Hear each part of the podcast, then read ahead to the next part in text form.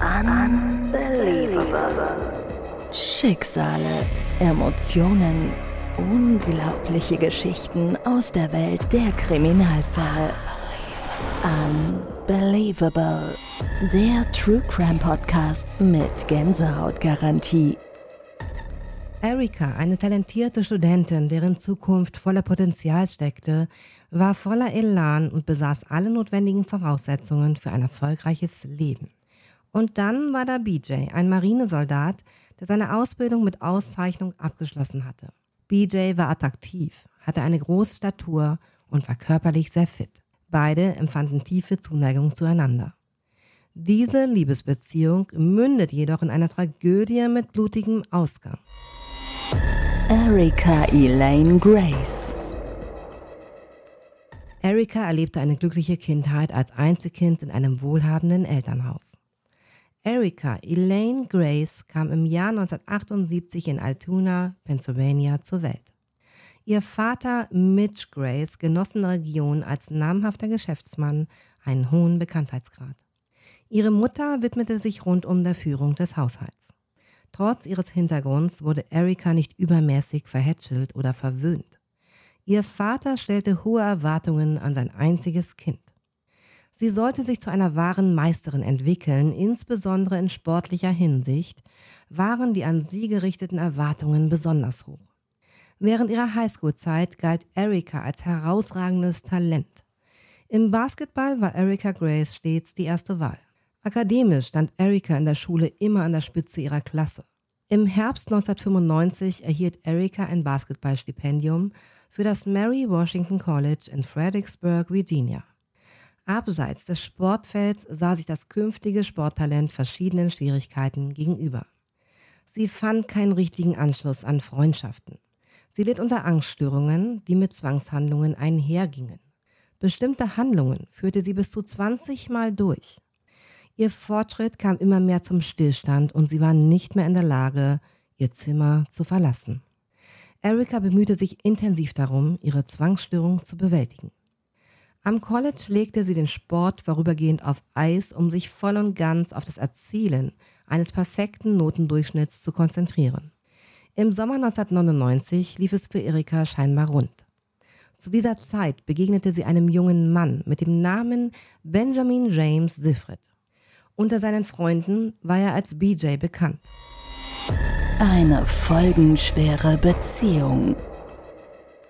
Erika und B J lernten einander in einer Bar in der Umgebung der Universität kennen, wobei B J ebenfalls eine beeindruckende Vita vorzuweisen hatte. Der bei der Marine dienende Soldat war in dieser Gegend stationiert. B J hatte ein ansprechendes Äußeres, war von stattlicher Größe und muskulös gebaut. Ihre gegenseitige Zuneigung entfaltete sich. B J Sifrit erblickte in Iowa das Licht der Welt. Ähnlich wie Erika verfügte auch er über sportliches Talent. In der Highschool zeichnete er sich als starker Schwimmer aus. Er errang zahlreiche Medaillen, doch glaubte er, nicht gut genug zu sein.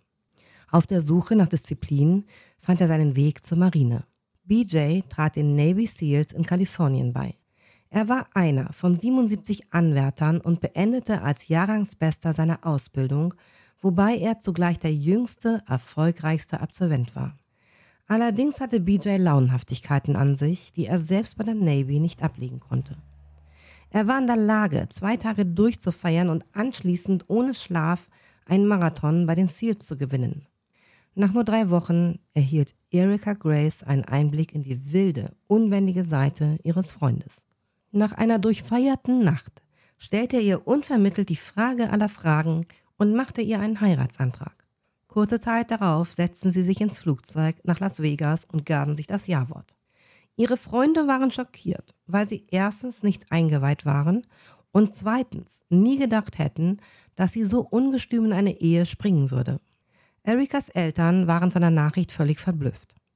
Dennoch standen sie hinter der Entscheidung ihrer Tochter und bekundeten ihre Unterstützung für die Ehe. Aber auch mit der Zustimmung ihrer Eltern war die junge Ehe sogleich starken Belastungen ausgesetzt. B J musste zu einem dreiwöchigen Kältetraining auf einer Marinebasis in Alaska. Erika kämpfte mit starken Eifersuchtsgefühlen bezüglich seiner dienstlichen Reisen.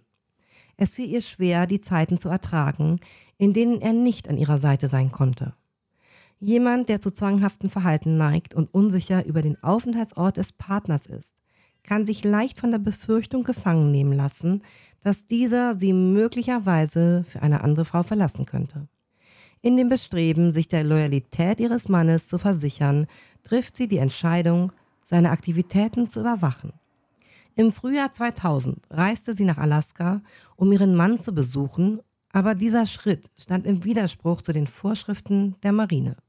Nachdem B J von der Trainingsmission im Wald zurückgekehrt war, traf er sie in seinem Unterkunftsraum an. Man stellte ihm die Frage, aus welchem Grund seine Ehefrau anwesend sei, doch er konnte keine Antwort darauf geben. Infolgedessen wurde James zur Basis Camp Lejeune in North Carolina versetzt. Erneut entstanden Konflikte. Erika hatte Bedürfnisse, die nicht mit der Karriere ihres Mannes in Einklang standen. Erika wünschte sich, dass er seinen Dienst in der Navy aufgibt und mehr Zeit mit ihr verbringt. Ihm wurde bewusst, dass es unmöglich ist, gleichzeitig in der Navy zu dienen und mit dieser Frau ein gemeinsames Leben zu führen. Also legte er seine Uniform nieder. Er hatte intensiv an seiner Karriere gefeilt und nun gab er für seine Frau all diese Errungenschaften auf. Ein neues Leben. Nach B Js Ausscheiden aus dem Militärdienst siedelten sie sich in Erikas Heimatstadt Altoona an. Zu dieser Zeit waren beide dreiundzwanzig Jahre alt. Sie bezogen eine Wohnung, die sich über einer Garage befand, in der die Firma von Erikas Vater Ausrüstung lagerte. Erikas Eltern unterstützten das junge Paar dabei, ihr eigenes Geschäft zu gründen. Sie eröffneten ein Geschäft für Poesiealben mit dem Namen Memory Lane. Dies spiegelte Erikas Interessen wider, denn Poesiealben waren schon seit ihrer Kindheit ihre große Leidenschaft. Erikas Begeisterung für Poesiealben inspirierte das Ehepaar zu einer weiteren Geschäftsidee. Sie begannen, ihre Produkte im Internet zu verkaufen. Das Ehepaar handelte mit Markenartikeln und Sammlerstücken, die häufig in Verbindung zu Erikas bevorzugter Restaurantkette standen. Erika hatte eine Schwäche für die Merchandise-Artikel einer bestimmten Fastfood-Kette. Sie besaß eine umfangreiche Sammlung dieser Artikel. Erika wollte ihren Mann für das vorzeitige Ende seiner Militärkarriere auf irgendeine Art und Weise entschädigen. Sie gewährte ihm umfassende Freiheiten und tolerierte dabei auch, dass er sich zunehmend radikalen Ansichten zuwandte. B J entschied sich dafür, ein Hakenkreuz als Tattoo aus seiner Brust verewigen zu lassen. Er fand Gefallen an der Ideologie und der Feindseligkeit der rechtsextremen Szene. Das Paar nahm einige außergewöhnliche exotische Tiere als Haustiere bei sich auf. Die Namen ihrer Tiere waren ebenso beunruhigend wie B Js Hakenkreuz-Tattoo. Sie nannten ihre Schlangen beispielsweise Hitler oder H I V. Erikas Freunde konnten in ihr nicht mehr die pflichtbewusste und ehrgeizige Freundin wiedererkennen, mit der sie aufgewachsen waren. Erika und B J strebten danach, ausgelassen zu feiern, intime Momente zu erleben, Kokain zu konsumieren, Cannabis zu rauchen und sich dem Alkohol hinzugeben. Erst im Frühjahr zweitausendzwei sollten Erikas Freunde und Eltern das volle Ausmaß ihrer Verwandlung zur Kenntnis nehmen. Was war geschehen? Die Ereignisse nahmen ihren Anfang am neunundzwanzigsten Mai zweitausendzwei, als bei der Polizeidienststelle in Fairfax ein Notruf einging, der das Verschwinden eines Paares meldete. Joshua Ford und Jeannie Crutchley hatten sich für ein verlängertes Wochenende nach Ocean City aufgemacht. Ocean City gilt als ein vielbesuchtes Urlaubsziel im Bundesstaat Maryland. Während des Memorial-Wochenendes mieteten Joshua und Jeannie eine Ferienwohnung. Allerdings kehrte das Paar nach ihrem Kurztrip nicht zurück nach Virginia. Am darauffolgenden Dienstag blieb Jeannie ihrer Arbeit fern. Jeannie sollte an einem Meeting auf der Arbeit teilnehmen. In zwanzig Jahren hatte sie niemals ein solches verpasst. Ihre Abwesenheit ohne vorherige Nachricht war daher ein deutliches Warnsignal. Die Familie von Joshua wurde kontaktiert und es stellte sich heraus, dass auch sie seitdem nichts von ihm gehört hatte. Die Ermittler aus Virginia nahmen Verbindung zu ihren Kollegen in Ocean City auf. Zuerst galt es, ihren aktuellen Aufenthaltsort zu bestimmen. Es stellte sich die Frage, ob sie ihren Aufenthalt verlängert hatten, ohne jemandem Bescheid zu geben. Die Ermittler durchsuchten die Ferienwohnung, die das Paar angemietet hatte, nachdem der Verwalter ihnen den Zugang zu dem Apartment gewährt hatte. Das Apartment erweckte den Eindruck, als wäre das Paar erst kürzlich eingetroffen. Alles war ordentlich. Die Wohnung vermittelte den Eindruck, als seien sie lediglich zum Strand gegangen und würden bald zurückkehren.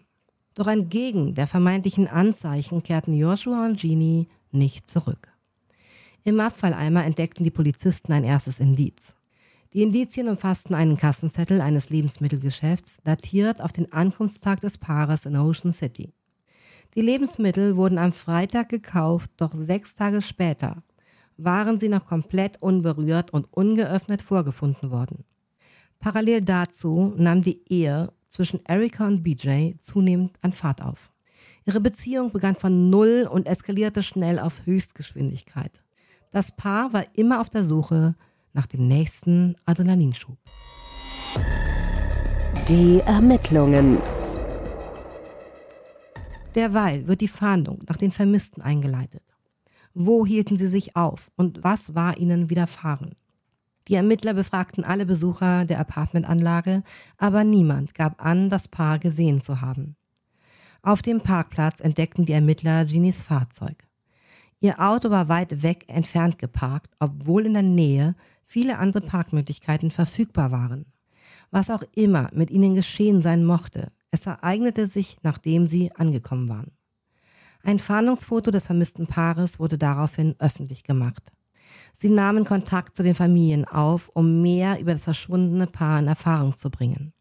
Beide waren berufstätig und hatten angesehene Positionen.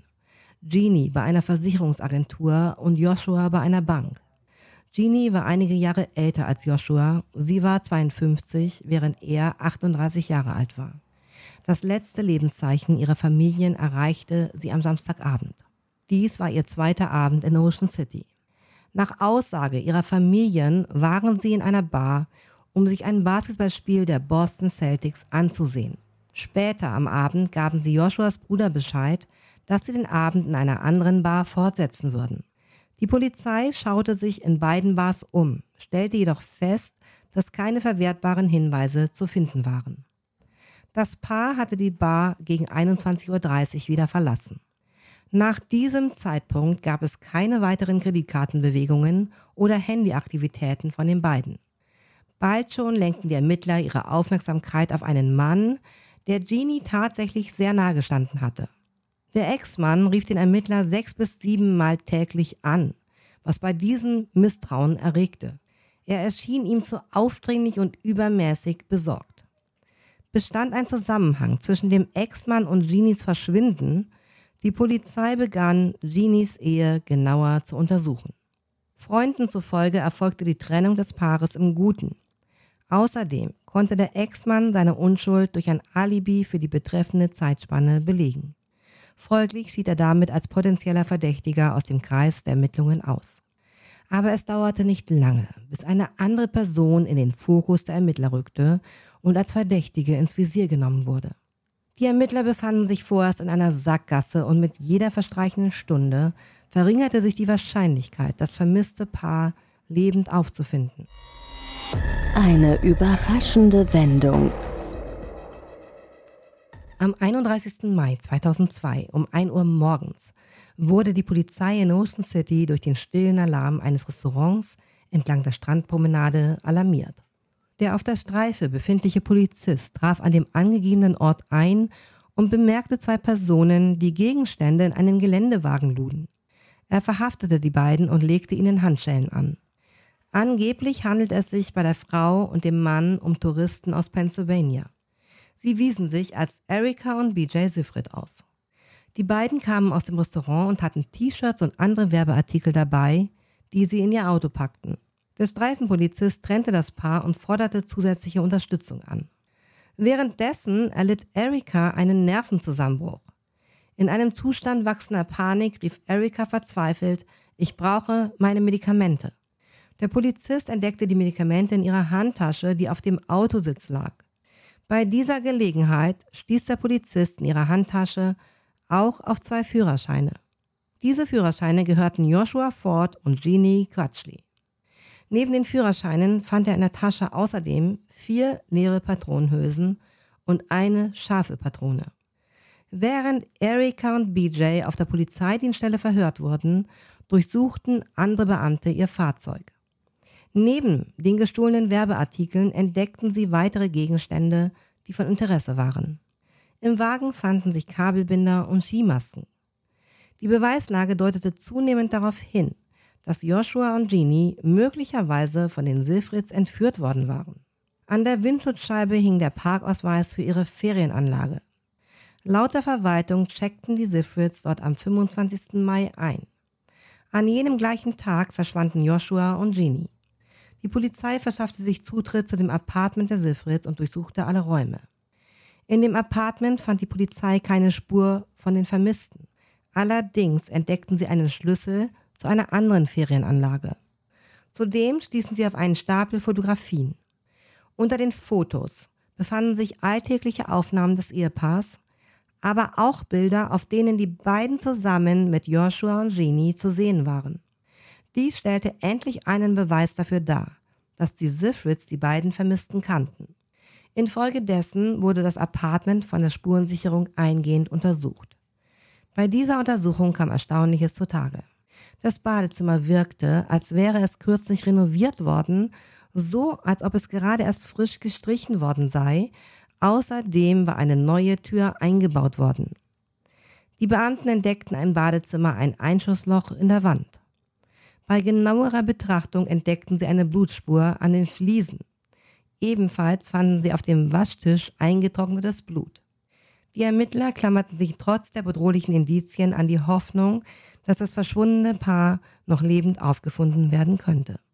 In den frühen Morgenstunden um vier Uhr nahmen die Ermittler B J in die Befragung, die jedoch nur von kurzer Dauer war.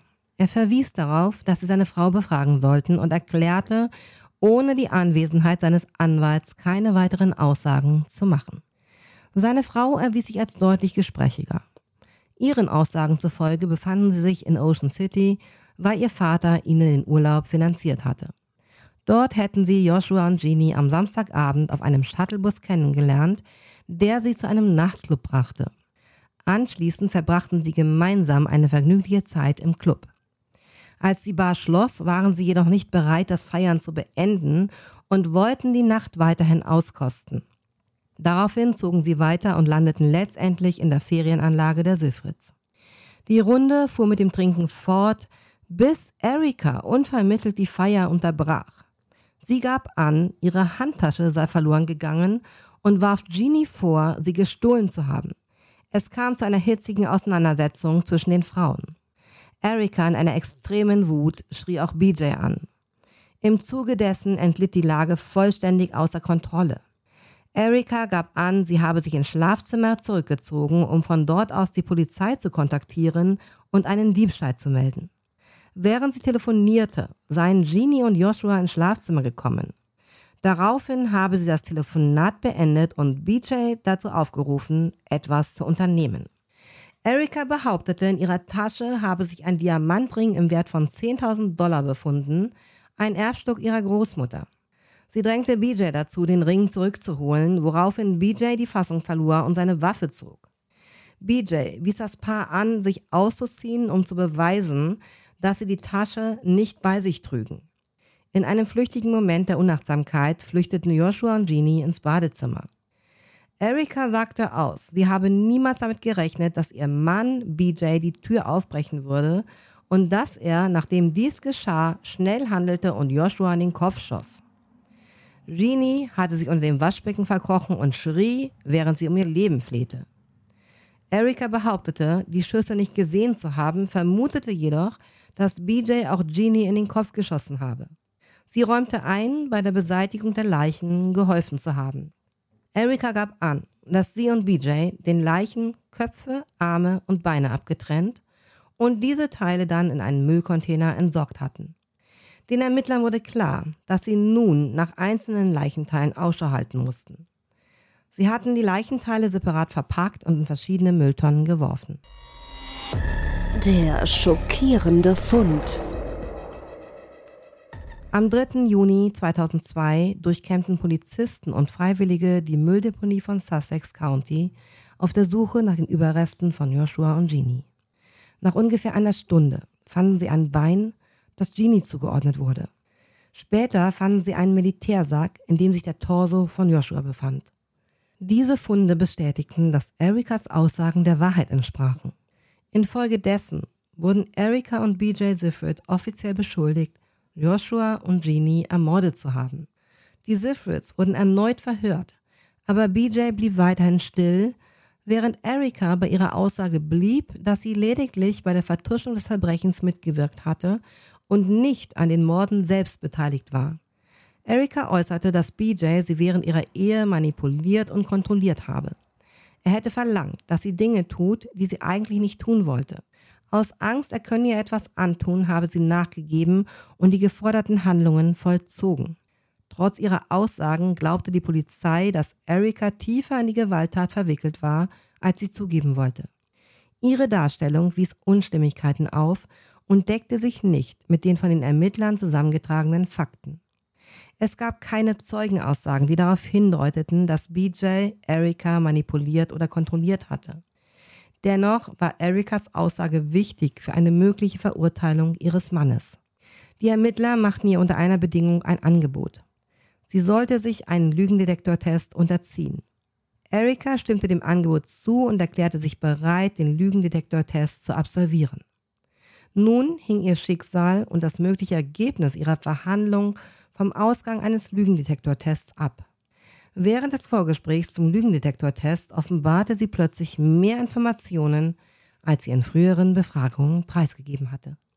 Möglicherweise aus Angst vor den möglichen Konsequenzen des Tests oder um ihre Glaubwürdigkeit zu untermauern, änderte sie ihre Aussage.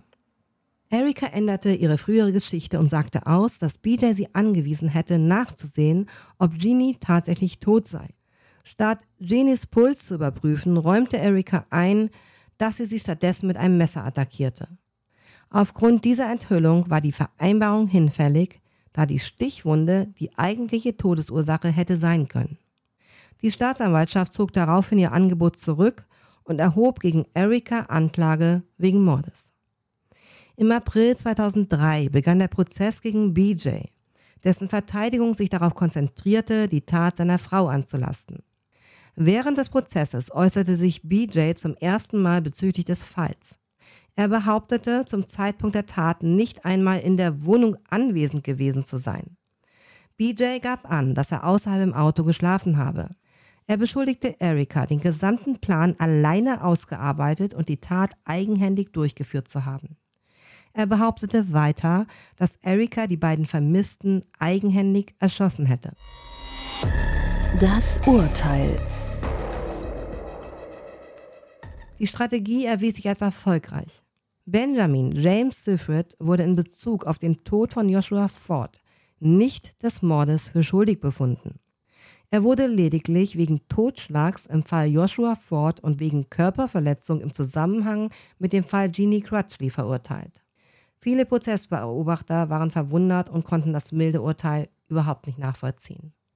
B J wurde letztlich zu einer Gefängnisstrafe von achtunddreißig Jahren verurteilt. Zwei Monate nach B Js Verurteilung begann der Prozess gegen Erika Sifrit.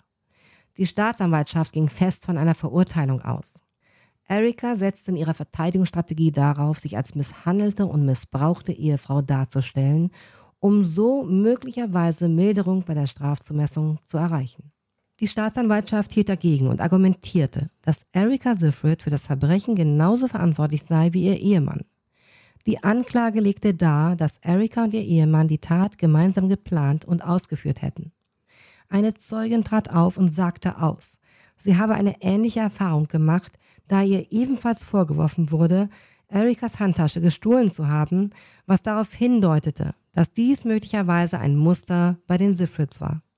Diese Aussage unterminierte Erikas Verteidigungsstrategie, die darauf basierte, sie sei eine misshandelte und missbrauchte Ehefrau, die unter dem Einfluss ihres Mannes gehandelt habe. Die Aussagen trugen dazu bei, ein Bild eines makabren Spiels zu zeichnen, das die Sifrits offenbar spielten, wobei die Opfer eine Chance zum Entkommen hatten, aber die Drohung im Raum stand, dass jeder Fehler mit dem Tod bestraft würde. Erika Sifrit wurde für schuldig befunden und wegen Mordes an Joshua Ford sowie Totschlags im Fall Jeannie Crutchley verurteilt. Das Urteil gegen Erika Sifrit lautete auf eine lebenslange Haftstrafe mit der Möglichkeit, nach zwanzig Jahren eine Bewährung zu beantragen. Ein Teil des Problems für die Staatsanwälte in beiden Prozessen bestand darin, dass sie nicht mit Sicherheit sagen konnten, wer die Schüsse abgab. Benjamin Sifrit, seine Frau oder beide. Die Polizei konnte nicht genug Teile von Jeannie Crutchleys Leiche bergen, um festzustellen, wie sie starb.